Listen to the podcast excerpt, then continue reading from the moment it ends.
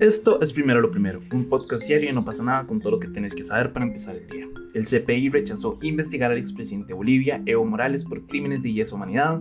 La patinadora rusa Camila Valieva se mantiene en las Olimpiadas. En Canadá arrestaron a un grupo de manifestantes anti-COVID con armas y municiones. Y Brasil lanzó un plan para expandir la minería en la Amazonía. Recuerden que pueden escucharnos de lunes a viernes a las 6 de la mañana en su plataforma de podcast preferida. Y comencemos con Bolivia, donde la Corte Penal Internacional rechazó la petición de investigar por crímenes de lesa humanidad al expresidente Evo Morales y a los organizadores de una movilización para bloquear carreteras. Para darles un poquitito de contexto, para recordarles, tal vez no se acuerden, en septiembre del 2020 el gobierno boliviano presentó la solicitud de investigar la campaña de bloqueos de 12 días que según ellos había provocado la muerte de 40 enfermos de coronavirus porque no se podía suministrar oxígeno a los hospitales. Básicamente lo que Evo Morales hizo fue que llamó a la gente que saliera a las calles a manifestarse, porque básicamente el gobierno había estado atrasando las elecciones, obviamente por tema pandemia, apenas estábamos comenzando, no sabía cómo manejar la situación, etcétera. Entonces, básicamente encerraron a todo el mundo y el gobierno empezó a aplazar las elecciones y Evo Morales, obviamente llamó a la gente que se manifestara en contra de eso. Ellos vienen, ponen esta petición para investigarlo y como respuesta el fiscal en jefe de la CPI, Karim Khan, dijo que no abriría una investigación formal ya que los supuestos actos no eran competencia de este tribunal. Básicamente la Corte Penal Internacional nació como un órgano que investiga los crímenes o los peores crímenes que podría cometer la humanidad, por eso es que se llaman de lesa humanidad. Básicamente, no sé, entra dentro de esa categoría como el terrorismo, por ejemplo, que es como lo peor que puede hacer una persona en contra de la humanidad y de la sociedad. Entonces, él dijo que no iba a abrir esta investigación y publicó un comunicado en el que se lee, y cito, tras una evaluación exhaustiva e independiente de la información de que dispone mi oficina, he determinado que no se cumplen los criterios establecidos en el Estatuto de Roma para abrir una investigación. He llegado a la conclusión de que la presunta conducta no satisface los elementos contextuales de los crímenes de lesa humanidad. No sé, a mí esto me genera como un poco de no sé qué. Obviamente sé quién es Evo Morales y sé lo que representa y sé la persona que es. Entonces entiendo por qué es que lo llevaron a este tribunal. Creo que definitivamente no era el tribunal o la organización específica o necesaria para investigar eso. Creo que pudieron haber acudido a algún otro tribunal. Obviamente entiendo que hacer eso a nivel nacional es un poco difícil porque Evo Morales básicamente él está exiliado, si no me equivoco, desde el 2019, si no me equivoco. Entonces, obviamente es un poco difícil como notificarlo de un proceso penal en su contra, etcétera, etcétera. Entonces no creo que tal vez el tribunal de lesa humanidad haya sido como la mejor opción. Creo que pudieron haber buscado algún otro tribunal y en realidad eso espero que hagan. Espero que se tome la decisión de llevar esta petición a otro tribunal o que este mismo tribunal, no sé, los remita al organismo que sí compete en este caso. Y lo digo porque creo que todo el mundo tiene que responder a sus acciones, básicamente. Acción, reacción, yo hago una acción y yo tengo consecuencias y yo tengo que responder por esas consecuencias. Que Evo Morales haya llamado a esta manifestación independientemente de cuál era el objetivo, porque yo entiendo que hay que defender la democracia y yo estoy a favor de eso. Y en Costa Rica si toca la democracia, créanme que probablemente sean uno de los primeros que voy a estar ahí como afuera esperando para ser un caquero.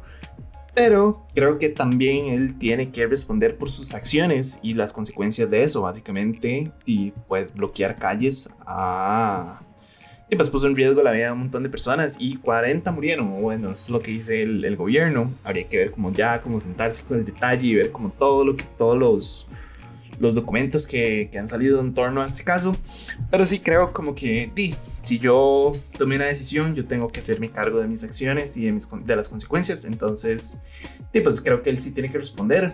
Creo que, como dice el dicho, el que nada teme, nada oculta, una cosa así, no me acuerdo bien en realidad, pero el que nada debe, nada teme, es o algo así.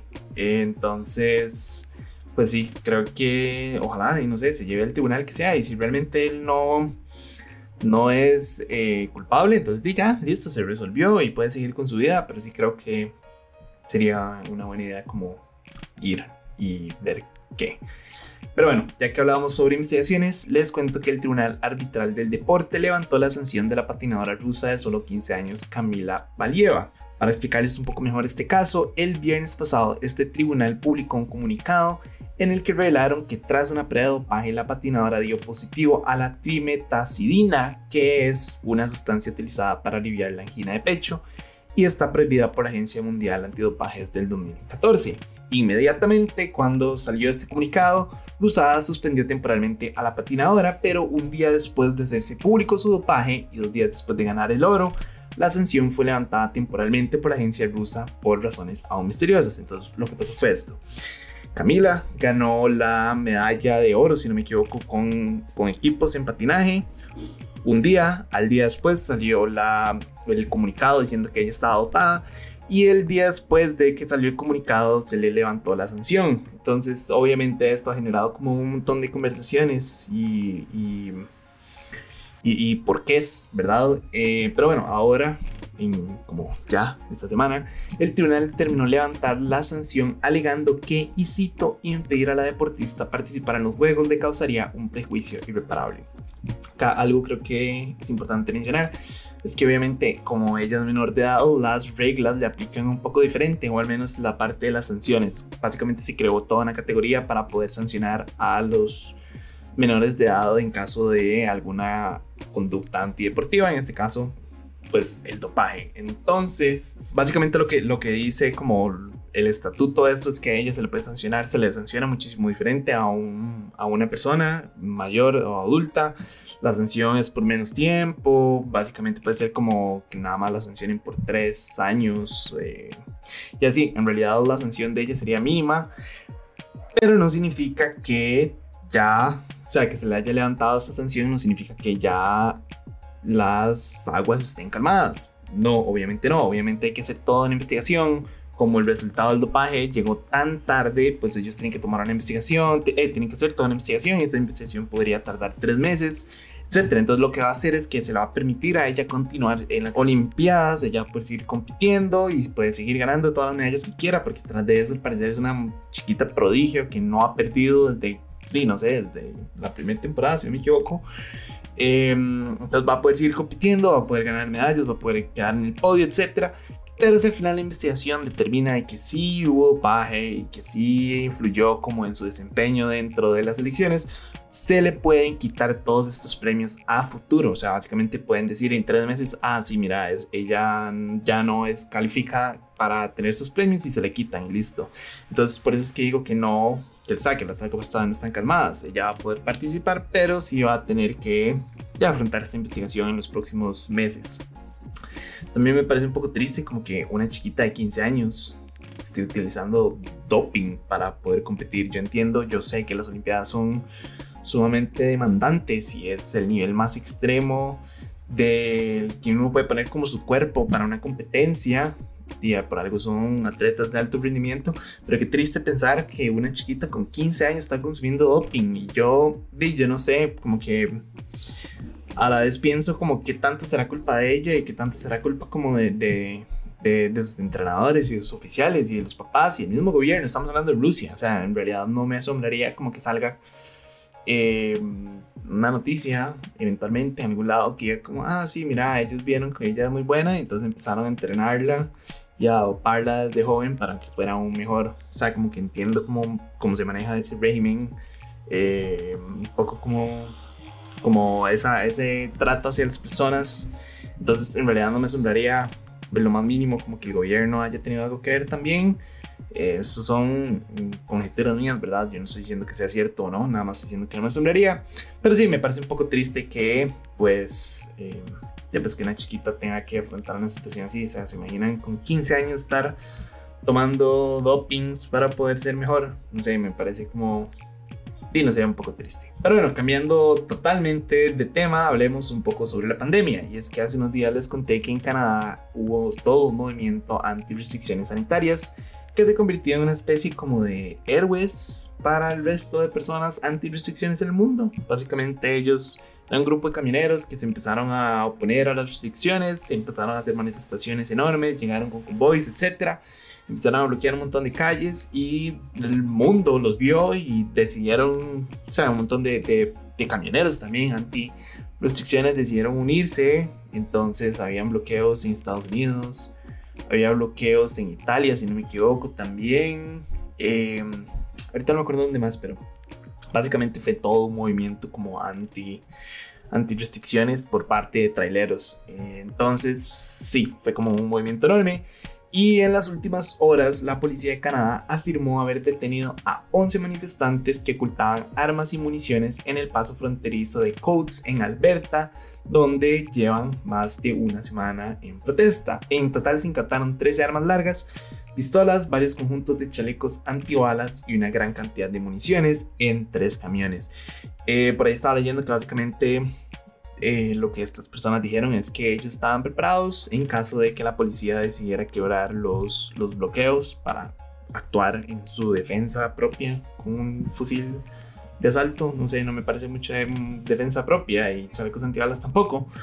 Pero sí, que duro como se está convirtiendo ya en una situación violenta, ¿saben? Como yo entiendo que obviamente cada quien tiene su manera de ver la pandemia y de tomar las restricciones y de creer en ellas o no. Creo que cada quien es libre de tomar esa decisión y de pensar lo que quiere, pero qué preocupante cómo se ha vuelto ya un tema tan polarizante que se volvió hasta violento. O sea, ¿ustedes se imaginan lo que es de verdad agarrar a balazos a un policía o a un grupo de policías nada más por estar en contra de las restricciones sanitarias? Y yo, como les dije en el episodio pasado, si no me equivoco, que fue que lo hablamos, o antepasado, yo entiendo que obviamente las restricciones han tenido un impacto grande en el sector de transportes. Obviamente, como no se puede comercializar o como un montón de productos no están saliendo, entonces no se necesitan tantos camioneros que lleven los productos de un lado a otro del país o a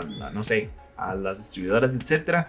Entonces yo entiendo que existe una frustración enorme por trabajar y por llevar sustento a la casa y por comer, etc.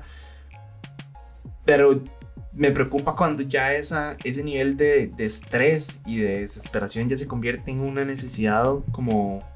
o ya cae como en este juego de la violencia, ¿saben? Como que preocupante, de verdad, ya quedar en ese nivel de desesperación de decir como, madre, sí, yo voy a llevar un arma, voy a matar a las personas que sean porque yo necesito defender lo mío, o no sé, mi manera de pensar. Entonces, no sé, nada más me preocupa un poco como que se vuelva tan violento este tipo de actitudes. Entonces, sí, no sé, ¿ustedes qué opinan? ¿Les parece justificado llevar armas a una manifestación de este tipo? No sé, ¿qué opinan de las restricciones? Ya están hartos, igual que todo el resto del mundo. De hecho, es algo interesante porque yo también estoy harto de las restricciones, ¿saben? Pero no, en mi cabeza no entra como, madre, sí, voy a comprar un fusil de asalto y voy a tenerlo en mi carro para el día en el que un tráfico me detenga y era disparable, ¿saben? Como, no sé, nada más es un comentario. Pero bueno, ya ahora sí, para cerrar con temas igual de preocupantes, el presidente de Brasil, Jair Bolsonaro, lanzó este lunes un plan para ampliar la extracción de oro en la región amazónica. Bolsonaro firmó un decreto que crea un programa de apoyo a la minería artesanal, que es una actividad bastante controvertida, conocida como el garimpo. Acá es importante explicar que en Brasil la minería artesanal es legal siempre y cuando los mineros tengan las licencias ambientales correspondientes y la autorización para explotar los terrenos determinados. Pero en la práctica, obviamente, es otra historia y muchas explotaciones no cumplen con las normativas. Volviendo un poco como a este decreto, este dice que el objetivo es, y cito, proponer políticas públicas y estimular el desarrollo de la minería artesanal y de pequeña escala, fomentando el desarrollo sostenible de la región y la nación. No sé, desarrollo sostenible y explotación minera en la Amazonía no me suena como algo que pudiera en la misma oración. Pero bueno, obviamente esto generó un enorme mar de críticas de ambientalistas por el impulso a una industria que está acusada de deforestación, contaminación y ataques a los pueblos indígenas. Y súper justificadas están estas críticas porque, según datos oficiales, la minería destruyó un récord de 125 kilómetros cuadrados de la Amazonía brasileña solamente el año pasado. Y si eso fuera poco, una buena parte de esta destrucción fue en reservas indígenas protegidas. Entonces, obviamente, me preocupa montones. Estaba leyendo también que el papá de Jair Bolsonaro fue un garimpo, o sea, fue un garimpeño, creo que es como se dice en realidad, que es una de esas personas que practican la minería artesanal, y entonces él defendió su decreto diciendo que obviamente que ellos son personas humildes y que son personas honestas y que por eso se les debería permitir hacer esta minería. Pero si algo me ha quedado bastante claro es que sí, obviamente todo tiene sus límites y siempre hay personas que están dispuestas a pasar ese límite para obtener un beneficio o no sé. Entonces, en realidad, no sé, me encantaría como saber cuántos kilómetros cuadrados en general se ha perdido la Amazonía durante el gobierno de Jair Bolsonaro, porque debe ser enorme. Él está a favor de la deforestación y sigue abriendo zonas protegidas para que las personas puedan deforestar, y ahora está promoviendo la minería artesanal. Entonces, no sé, me encantaría, creo que explotación de petróleo también. Entonces, no sé, me encantaría como saber, como tener un dato, como no lo busqué antes de esto. Me hubiera encantado como tener ese dato, como decir, como madre, durante el gobierno de Jair Bolsonaro se destruyó tantos kilómetros cuadrados de la Amazonía. Sí, brasileña, no sé, me preocupa montones, y de fijo, no sé, me cuesta pensar que realmente va a ser una práctica sostenible a largo plazo. Como ya les dije, creo que todo tiene un límite, obviamente hay personas que están dispuestas a pasarlo. También entiendo que hay personas que necesitan comer y necesitan vivir, es lo mismo que con los hosteleros. Obviamente ya se llega a un nivel como de desesperación de poder llevar comida a la casa, pero sí dudo que sea una práctica muy ambientalmente responsable, ¿saben? Y también me preocupa montones como la destrucción de las reservas indígenas que está sucediendo en la Amazonía en los últimos, no sé, 20 años. Creo que vamos de mal en peor, y pues Jair Bolsonaro en realidad no ha ayudado a mejorar este problema. Pero bueno, eso fue todo por hoy. Su apoyo hace posible Primero, recuerden que pueden ayudarnos en patreon.com/nopasanadaoficial, y para seguir informándose recuerden suscribirse a nuestro newsletter diario que pueden encontrar en nuestras redes. De nuevo, gracias y me escuchan mañana. Chao.